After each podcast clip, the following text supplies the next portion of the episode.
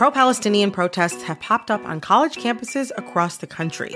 But from the eyes of students, what are we missing? From the outside, these protests are painted as really violent when that couldn't be further from the truth. I'm Brittany Luce, host of NPR's It's Been a Minute, and I'm inviting you to hear from student journalists who see what the rest of us cannot. On It's Been a Minute from NPR. Three men eat dinner in a crowded restaurant in an unfamiliar city. When they're done eating, two of them take turns using the payphone to make long distance phone calls to their families. One walks outside to smoke a cigar. Years later, he'd recall how quiet it was, the sound of the street lamps coming on. And when the phone calls are made, they all stand in front of the restaurant in the approaching darkness. They don't know this place. They don't know this street.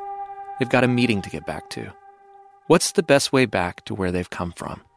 Should they turn left or right? This is 1965. These men are strangers here. Northern men in a segregated southern city, white men standing in front of a black restaurant. Three men and a decision to make. There would have been no way for them to know that what will happen next will change everything. That it will lead to the murder of one of these three men and radically alter the lives of the other two that this moment will ripple down through the generations in ways seen and unseen, affecting the children and the grandchildren of all the men who converged on the street that night. And it ripples far past those families in this town. News of the murder will spread, leading to outrage and protests around the nation. Even the president will get involved, invoking the murder in a nationally televised speech to announce one of the most significant bills of the 20th century. But for everything that would happen after the decision to turn left or right, the murder has remained unsolved. No one has ever been held to account.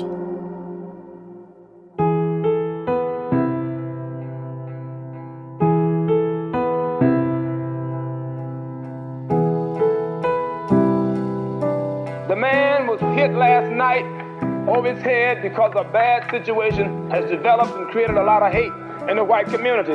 He had been clubbed by white men who resented his coming to Selma to join Negro civil rights demonstrations. I remember the sound of that club hitting Jim's head. I don't remember nothing. And I don't want to remember nothing.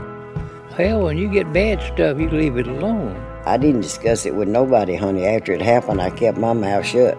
This minister's gonna die, isn't he? Yes. A lot of things they knew back in those days could come back to haunt them. Statute of limitation on murder never runs out like a tree with branches. If you cut off one branch, don't mean the damn tree gonna die. It's just gonna grow another branch.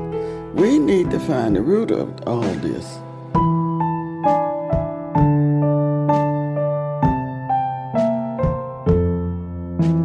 From NPR, this is White Lies, a show in which we search for the root of all this. I'm Andrew Beck Grace. And I'm Chip Brantley. The story we're going to tell you is about what happened on the street that night and what came after. About how a lie took root, working steadily over the years to overshadow the truth. And it's about what happened when we came back to this same city, some 50 years later, to call a lie a lie. To untangle the history from the mythology and finally solve this murder.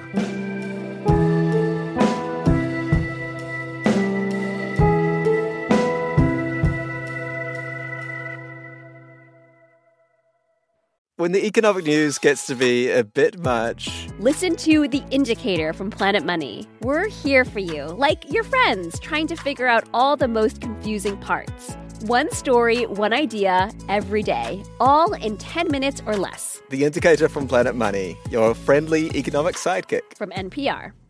The economy right now is bewildering, impenetrable, inconceivable. Not when you have the indicator of podcast in your ears. In under 10 minutes every day, we simplify the complicated news like How does inflation drop? What the heck is a SPAC? Why are trendy little high fiber sodas suddenly dominating store shelves? And more. Listen to the indicator from Planet Money and NPR. I'm Rachel Martin. You probably know how interview podcasts with famous people usually go. There's a host, a guest, and a light Q&A. But on Wildcard, we have ripped up the typical script. It's a new podcast from NPR where I invite actors, artists, and comedians to play a game using a special deck of cards to talk about some of life's biggest questions. Listen to Wildcard wherever you get your podcasts, only from NPR. NPR's Code Switch is a podcast about race in America that's about all of us. our histories, how we're represented, the ways we've worked together and worked against each other. You'll learn, you might get mad, you'll definitely laugh, but don't take my word for it. Just listen to NPR's Code Switch. Our story takes place in Selma, Alabama, a city built on a bluff above the Alabama River. Selma's an old city. It was founded in 1820 and played an important role in the Civil War. But Selma today is best known for what happened during the Civil Rights Movement in the 1960s. And those black and white images from the Civil Rights Movement, that's pretty much how we thought about Selma, too. And Andy and I are both from Alabama. Our ancestors were here before Alabama was a state, and our family trees are populated by slave owners, Confederates, segregationists. But those people in those times, to us, they felt far away from the Alabama we grew up in, which was a generation removed from the 1960s. And when we were growing up in the suburbs, our Alabama, that is to say, white Alabama, was wrestling with its story of the civil rights era, trying to figure out how to talk about it. And the strategy, for the most part, was not to talk about it, because we didn't have to talk about it. What's past is past, water under the bridge. But come on. White Southerners are not a people habitually opposed to talking about the past. In fact, the opposite is true. Confederate Memorial Day, commemorating soldiers killed in a war that ended over 150 years ago, is still a state holiday here, and state government shuts down in remembrance.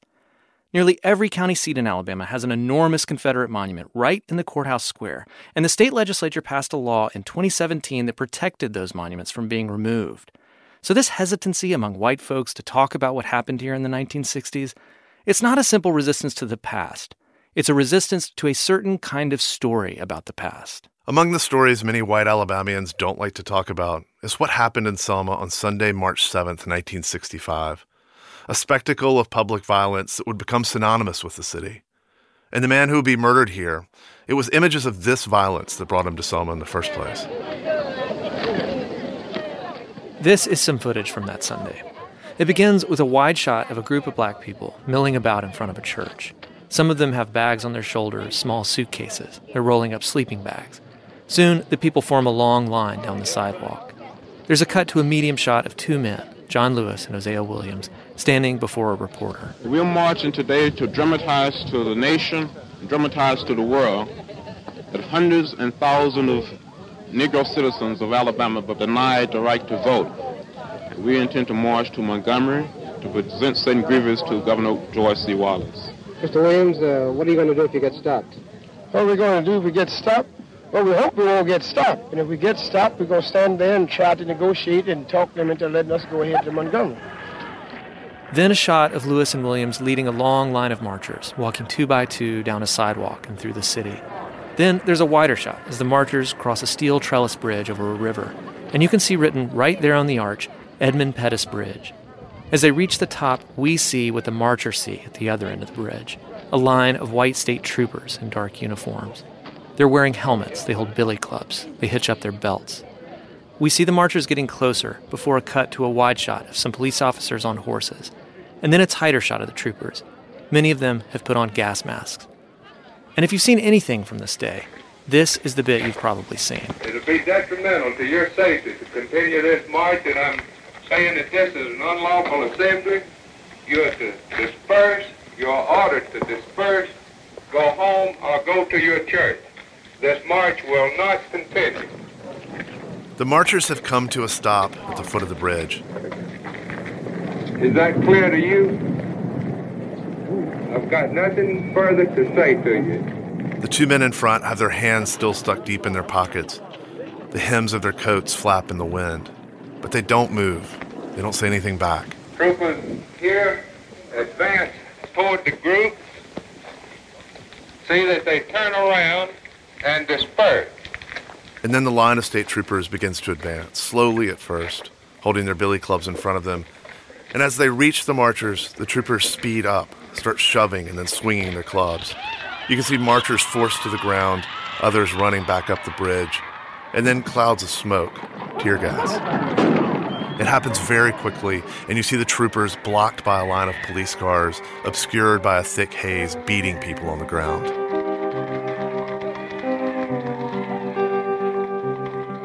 And this is the part that's most memorable, most disturbing. The troopers are forcing the cameraman to stay back, so there's a telephoto shot zoomed in as far as it'll go. The image gets pretty grainy, but what you see through the fog of the tear gas are clubs coming up in the air and swinging down over and over again.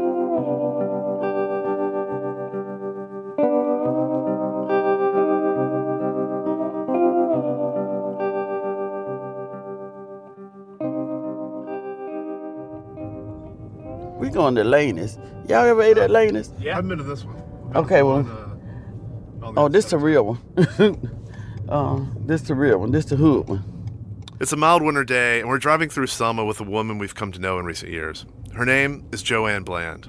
Where did you uh, grow up? George Washington Carver Homes. Where else? In the projects. But it's across still- from the church. Right across from the church. Okay. Grew up in the church. In that church. And Brown.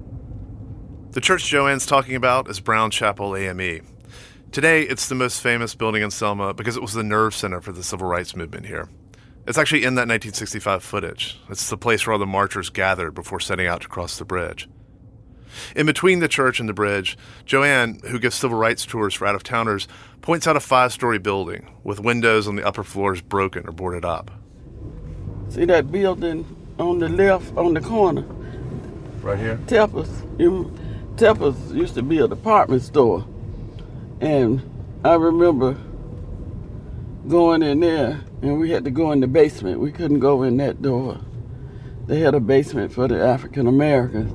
And years, years later, um, one of our council women and I were on a radio show together, and it was around Christmas. And she said, Joanne, you remember the um, Christmas Wonderland? And I was like, no, I don't. And she said, yeah, on the top floor at Tepper's every year. It was the best time of the year because we would all go upstairs and there would be this wonderful winter wonderland. And Santa Claus would be there. We waited all year for that. I had to remind her I was African American, okay? That no, we never saw the winter wonderland. That was only for white kids.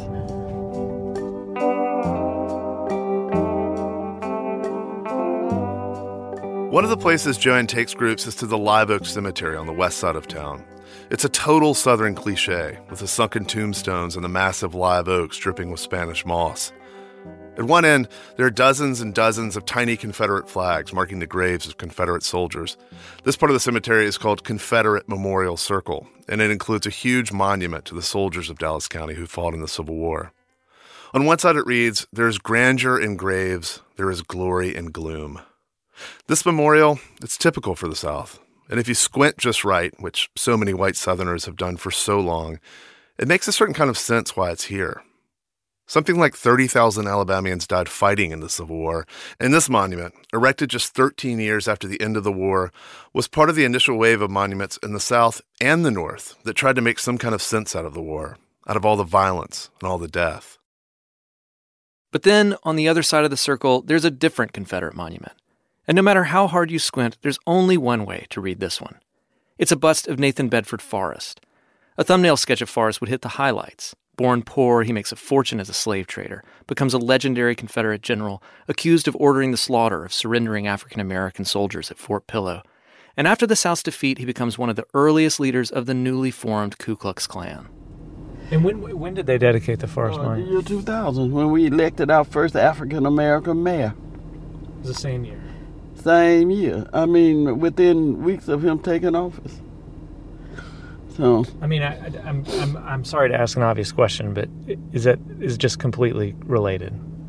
What? That they that they did that at the same time that they elected the. I mean, is it is it basically just the response? now you know you've already answered that question in your mind. But look, look, when I look at Nathan Head up there, his mouth start moving. It says you may have a Negro mayor, but we are still here. Of course. Look at the timing. Why would you put the founder of the Ku Klux Klan in a town where it had just elected an African American mayor if you were not trying to send a message?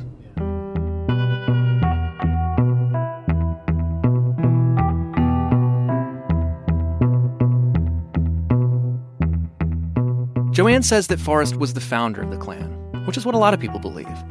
But to get technical about it, he was not the founder. Instead, he became the first Grand Wizard of the Klan.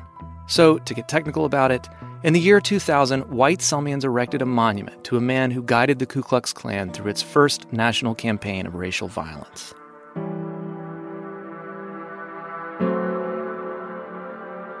Spending time in Selma is like this a nearly constant, technical, and often bitter relitigation of the minutiae of the past. Here in Selma, there are two distinct realms of the past the Civil War and the Civil Rights Movement. In fact, the city's slogan was From Civil War to Civil Rights. In recent years, they've added and beyond, but to be honest, in Selma, it's hard to get beyond these two histories. They operate like two magnets with the same polarity. No matter how hard you might force them together, they will always repel each other. They will never find a way to meet. Selma was an important city for the Confederacy. The largest munitions factory outside of Richmond, it was a late stronghold that fell toward the end of the war.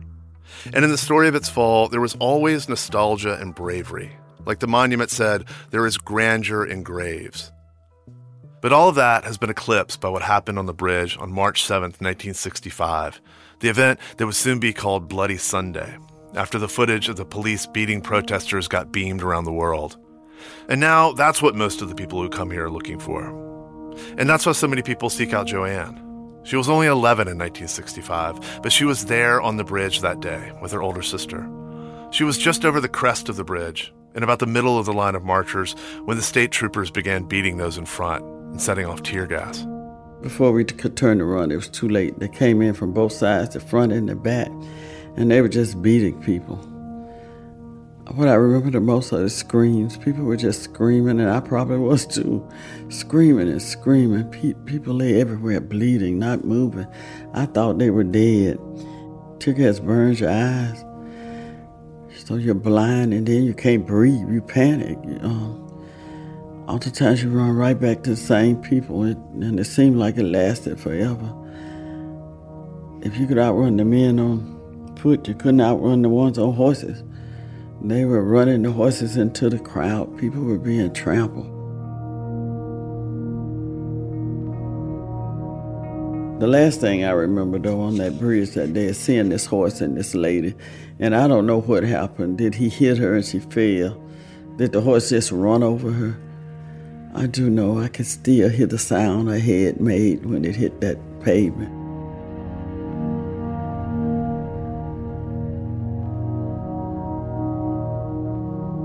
Cameramen on the bridge rushed to develop their footage and send it on to their producers in New York. Within hours, the violence in Selma is the lead story on every network. One of the people watching the news that night is a man named James Reeb, whom everyone calls Jim. He's a white Unitarian minister. He's living in Boston. He's working on low income housing issues. And he's watching the footage that night with his wife, Marie. They're both outraged, and Jim feels sick, feels like he has to do something. The next day, Martin Luther King sends telegrams to major denominations throughout the country calling on clergy of conscience to descend on Selma and lend their support to the cause of the marchers. Jim Reeb doesn't need much prodding. He knows he has to go. His wife Marie doesn't want him to go. They've got four young children. She watched the footage from Selma with him, the brutality of the troopers. Think of what could happen. But she also knows the man she married, knows that when he's made his mind up, there's no dissuading him. So after Jim reads a bedtime story to his daughters, Marie drives him to Logan Airport. Jim arrives in Selma in time to take part in a short march, this time led by Dr. King. That evening, Jim, along with two other white Unitarians, Clark Olson and Orloff Miller, walk to a nearby restaurant. Sam Cooke's A Change is Gonna Come, which had become an anthem for the movement, is playing over and over on the jukebox.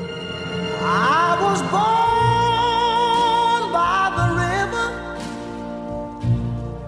in a little tent. Oh, and just like the river, I've been running ever since.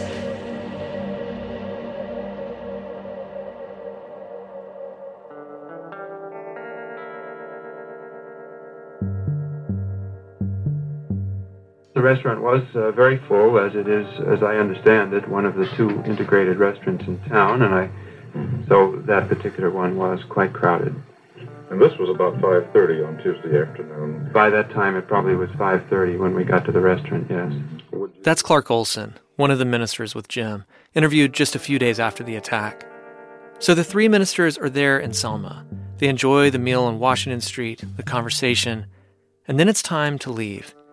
Years later, this is how the other minister with them that night, Orloff Miller, remembered the scene.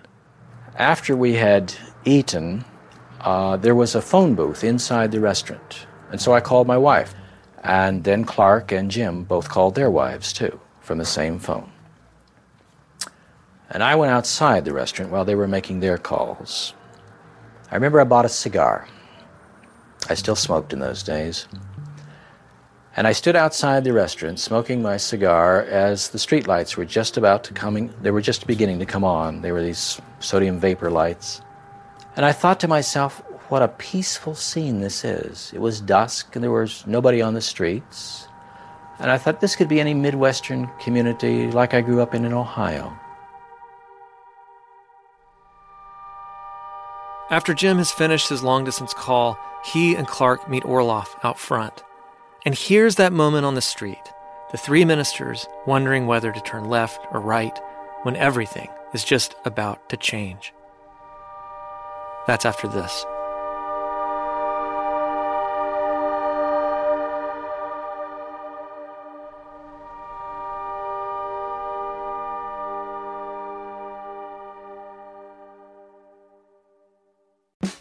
On this week's Wild Card, we talk with Issa Rae about those moments where our lives could have gone another direction. Definitely wasn't supposed to be with that guy at all. At all. But I still think about it. I'm Rachel Martin.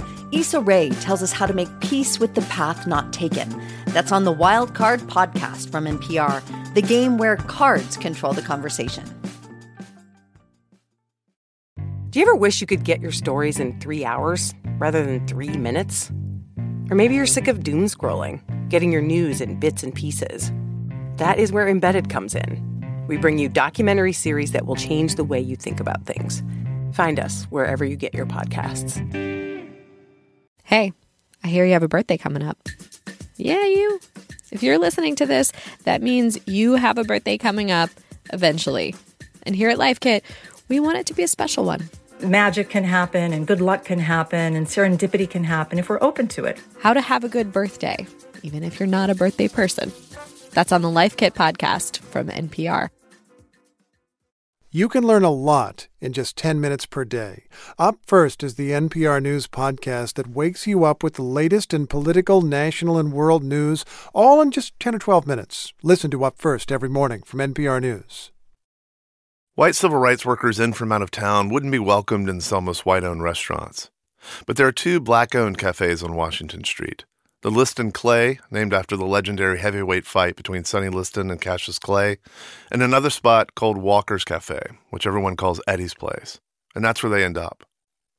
They'd come to the restaurant by walking a somewhat circuitous route closer to the river, a route that had avoided a sketchy bar at the other end of the block called the Silver Moon Cafe. But again, these three ministers, Clark Olson, Orloff Miller, Jim Reeb, they don't know Selma. They don't know about the Silver Moon Cafe. And it seems faster to turn right, and so that's what they do. We're speaking with the Reverend Mr. Clark B. Olson, our guest on this special public affairs presentation at WATV. We now return, and uh, uh, though it may be bitter memories uh, for you, we would like to have you give us an account of what happened, uh, Mr. Olson, when you left that restaurant in Selma at approximately 7 o'clock this past Tuesday night. It was probably a little closer to 7.30. Mm-hmm. And it was dark, It was dark at that time. Uh, this is Clark Olson again. I haven't yet learned what the name of the street is. Mm-hmm. We, we turned to the right coming out of the restaurant and uh, went down toward the intersection. Uh, about 30 to 50 feet from the intersection, uh, we saw a group of four or five men. Here's Orloff Miller. And as we started walking uh, from across the street, there appeared four or five white men. And they yelled at us, Hey, you niggers. And we did not look across at them, but we just sort of quickened our pace. We didn't run, but uh, continued walking in the same direction. As these men rush across Washington Street toward them, Clark, Orloff, and Jim mumble to each other not to make eye contact, to just keep walking.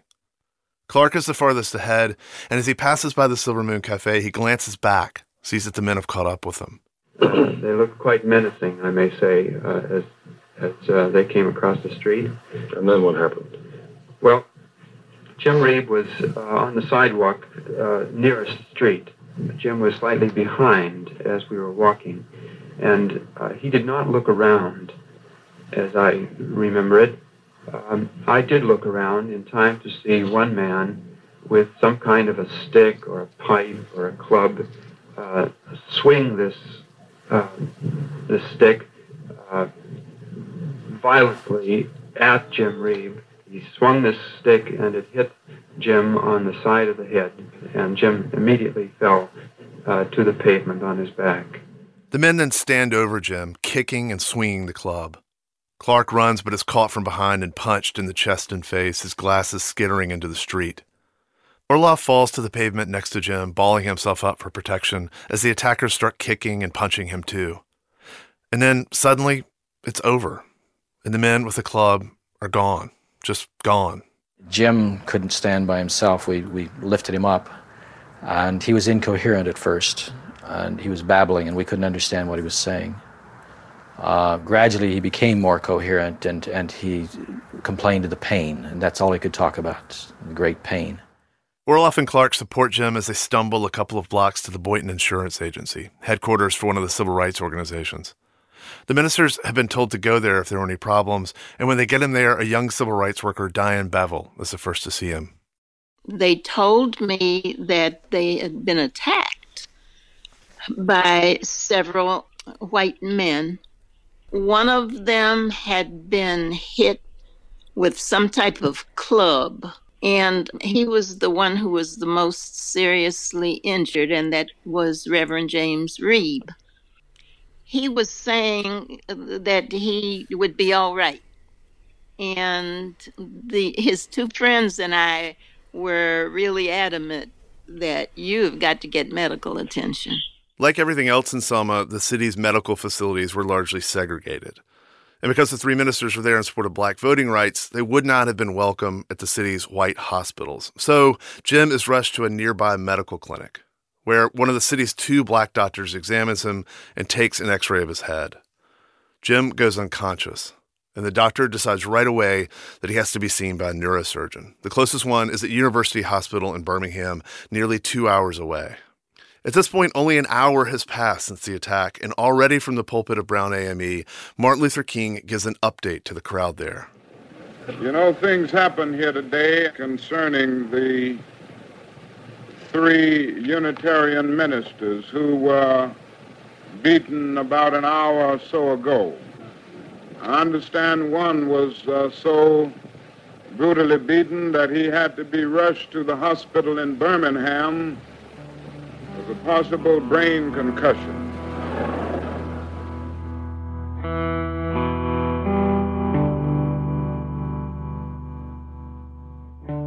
As King addresses the crowd, a news alert hits the wires, and soon it's on TV. Civil rights workers attacked in Selma. The word about Jim makes it out of Selma before he does.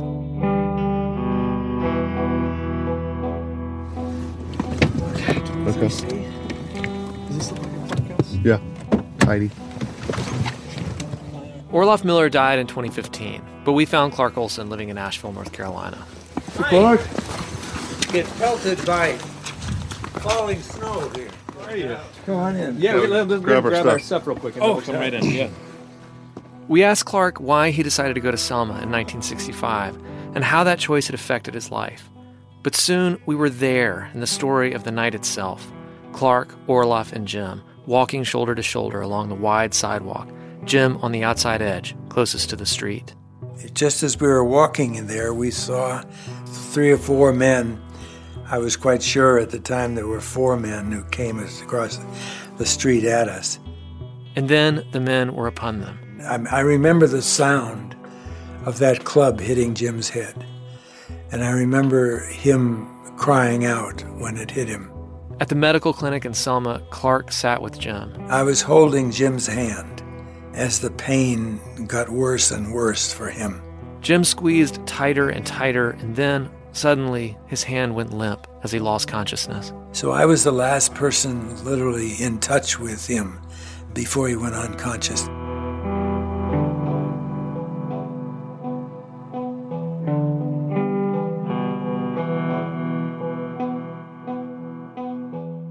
Remember, Jim needed to see a neurosurgeon, and the closest one was in Birmingham. So they drove north out of downtown Selma, the three white ministers in the back of the ambulance, and three black men up front the driver, an attendant, and the doctor.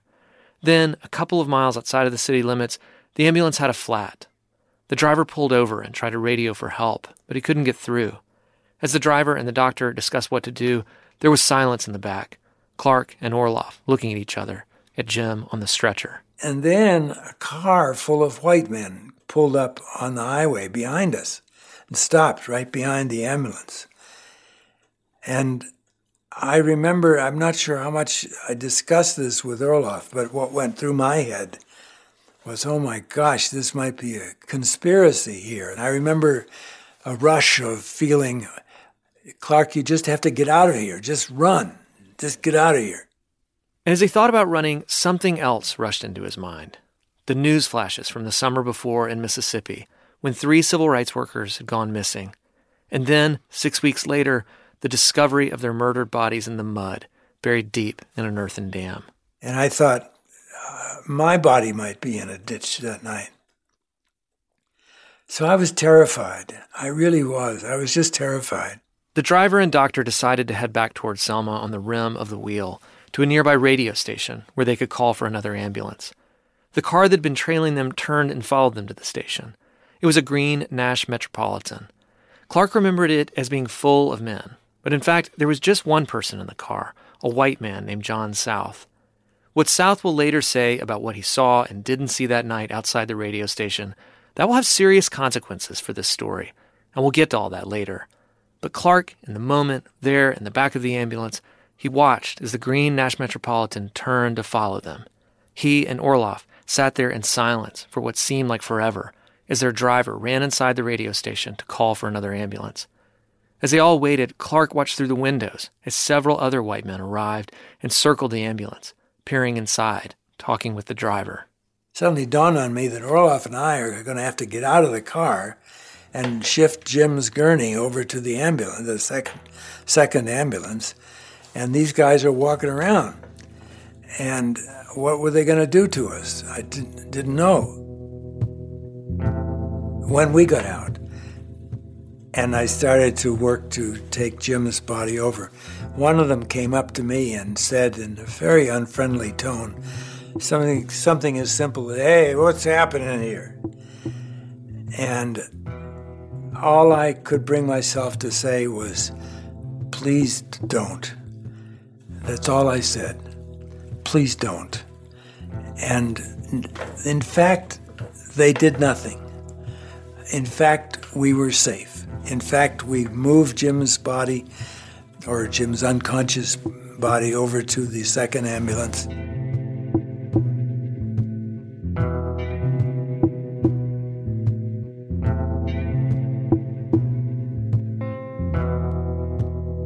In Boston, Jim Reeb's wife Marie heard the phone ring and rushed to pick up the receiver before it woke their four kids.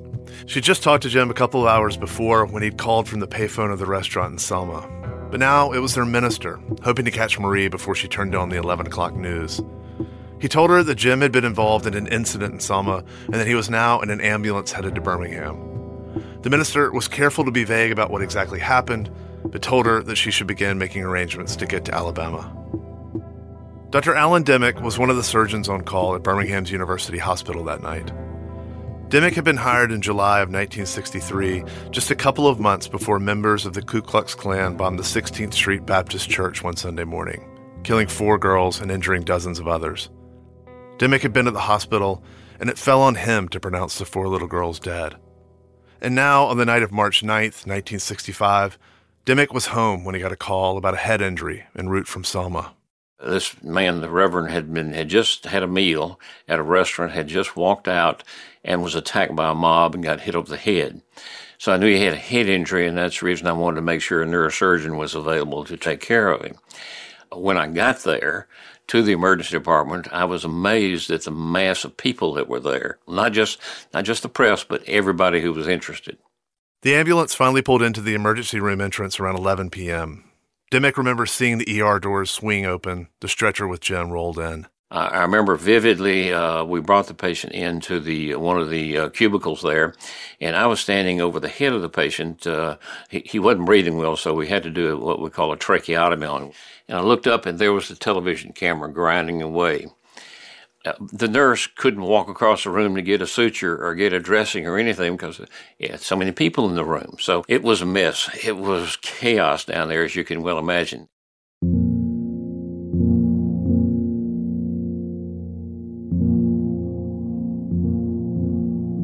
By the time Marie Reeb arrived midday on Wednesday, Jim was on life support. The hospital was keeping the press away from the family, but only on the promise that they could interview Marie.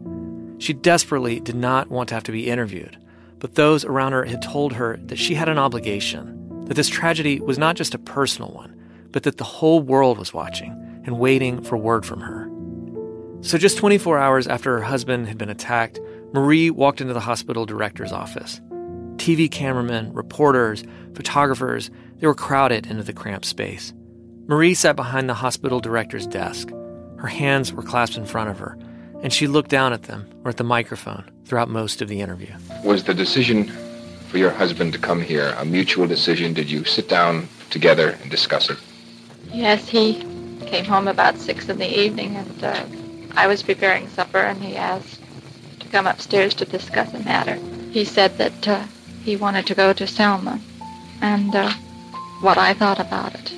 And I said that I would prefer that he didn't go, but I knew how he felt, and I knew that he felt that he had to go.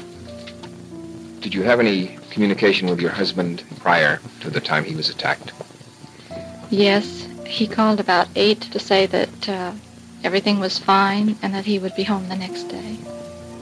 Do you think the cause for which your husband came to Selma was worth it? I don't feel that I can answer that for myself. I can only answer for Jim that uh, any consequences that might occur did did merit this. One of the last questions was about their four children. What have they been told? Marie answered, I told the children this morning as soon as they woke up that their father had been hurt. The youngest ones did not fully understand, but the 13 year old was quite upset.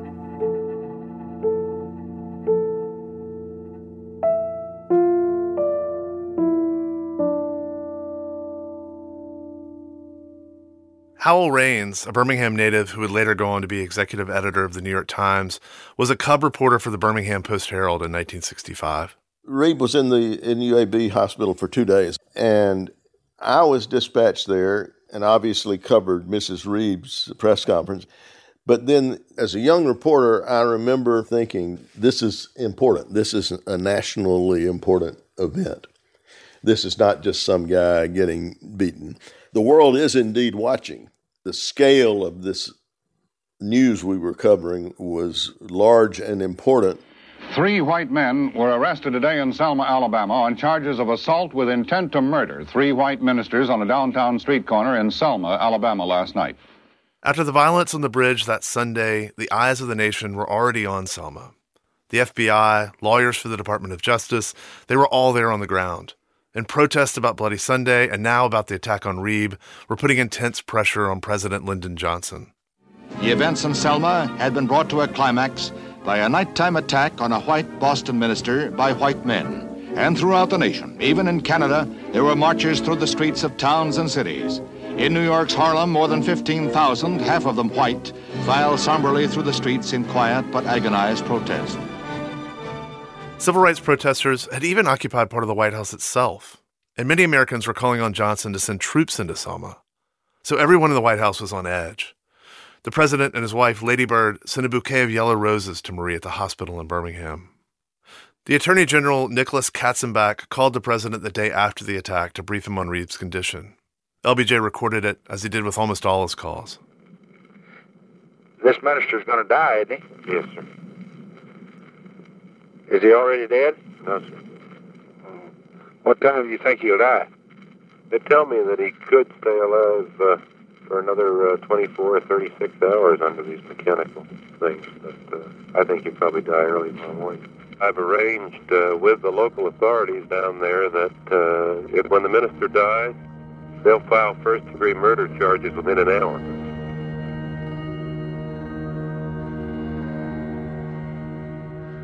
The next morning, the doctors huddled with the Reeb family. Ventilators were keeping Jim alive, but there was no hope of recovery.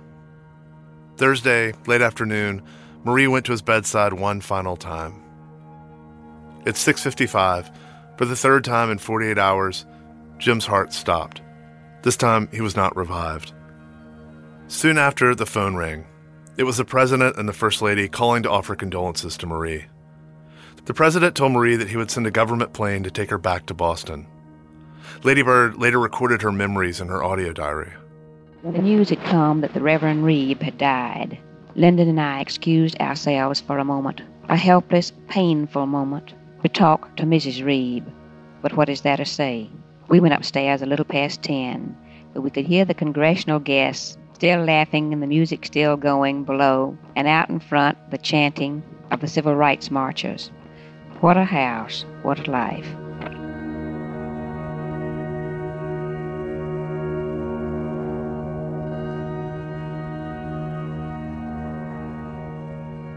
When Joanne Bland gives her civil rights tours of Selma, she guides visitors through a small city of 18,000 people.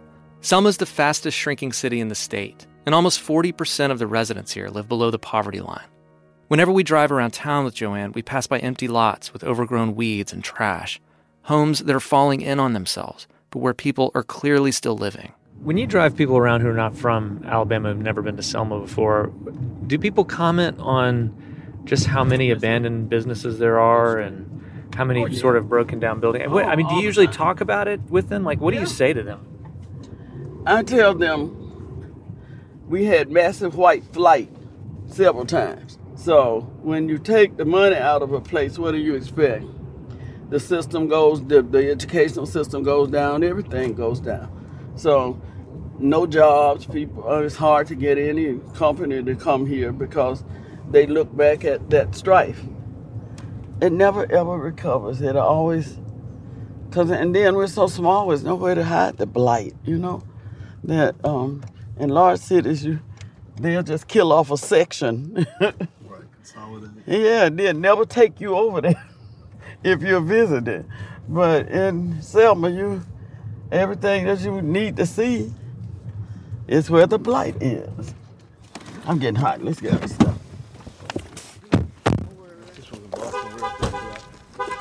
Joanne has brought us to one more stop Brown Chapel AME, the nerve center of the movement in Selma. And what Joanne wants to show us is this giant granite marker out in front. It commemorates the voting rights campaign. Up top is a bust of Martin Luther King Jr. Below that, the names of Jim Reeb and two other people killed during the Selma campaign in the first months of 1965. So tell me about, I mean, since this is radio, tell me about the names because we talked about that a little well, bit. they talk about um, three of the deaths that were directly related to the Selma struggle. Reverend James Reeb, Unitarian minister from Boston, Viola Gregg Liuzzo, Detroit housewife, and Jimmy Lee Jackson, young man who was shot in Marion by a state trooper. Well, let's go up a little higher. You see, they say they gave their lives they didn't give anything. They were murdered by hateful, racist people. Quit saying it. They were murdered. Their lives were taken, not given. They were taken. Jim Reeb's death, it can't be separated from these other murders. Jimmy Lee Jackson, a local black activist and deacon in the Baptist church, was killed first, shot in mid February, 30 miles away in the town of Marion. And it's important to say, his death is the initial catalyst for the march that would become Bloody Sunday. So Jim Reeb would never have been in Selma without Jackson's murder. In 2010, 45 years later, the white state trooper who pulled the trigger admitted to shooting Jackson. He spent only five months in jail. Viola Liuzzo, a white woman, was killed after Jim Reeb in late March. She had come south to help with the voting rights movement. And while driving between Selma and Montgomery, she was overtaken by a car full of Klansmen who shot into her car and killed her. Two of the men spent 10 years in prison, Another man died before sentencing, and another man in the car, because he was an FBI informant, lived the rest of his life in the witness protection program. But of these deaths associated with the voting rights struggle in Selma, only Jim Reebs remains officially unsolved. Three men were arrested and charged with his murder. But at a trial in December of 1965, it took a jury only 97 minutes to find the defendants not guilty.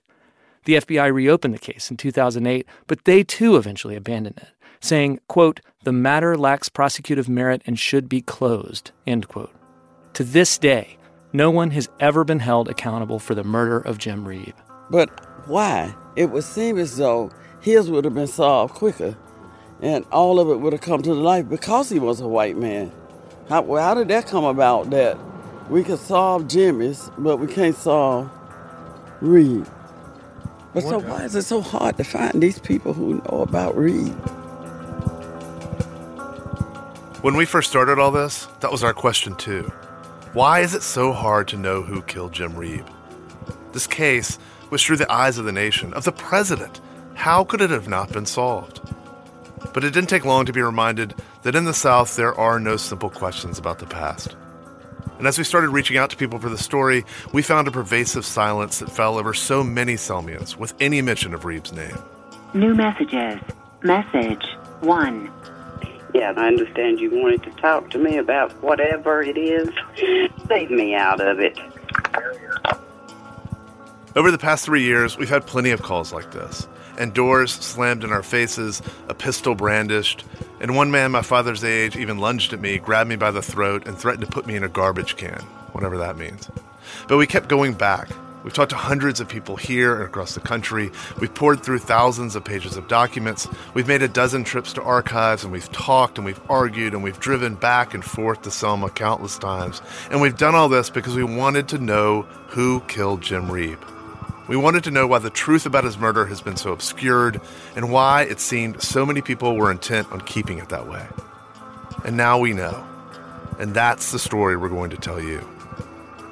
The stories we tell about ourselves, they feel true and permanent, like the skin we were born into. But what if you found out that a story you believe so strongly, something you and the people around you had staked so much of your lives on, what if you found out that that story was a lie? What would you do? Believe the truth or keep believing the lie? From NPR, this is White Lies, the true story of what happened to Jim Reeb.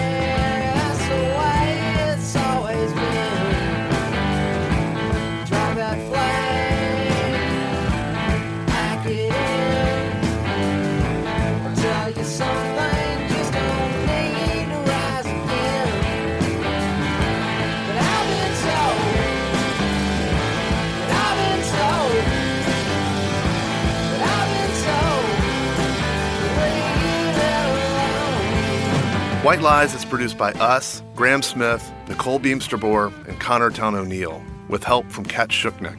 Our researcher is Barbara Van Woerkom. Robert Little is our editor, with big assists from Nigel Eaton, Keith Woods, and Chris Turpin.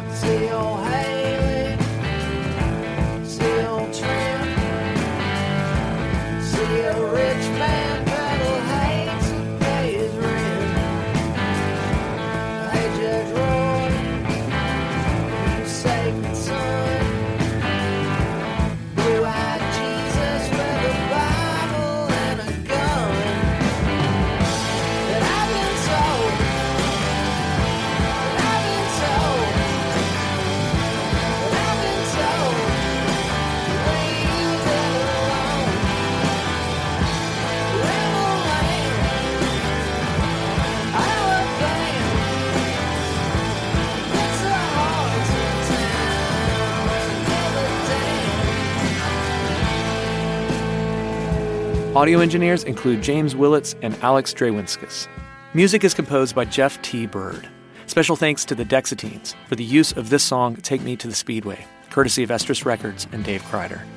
Archival tape in this episode comes from Washington University in St. Louis, ABC News, NBC News, Pacifica Radio, WATV Birmingham, eFootage, and the Associated Press. A big thank you to Chuck Holmes and the staff of WBHM in Birmingham. Also, Micah Ratner and Ashley Messenger from NPR's legal team, and Mark Memmott, NPR Standards and Practices editor.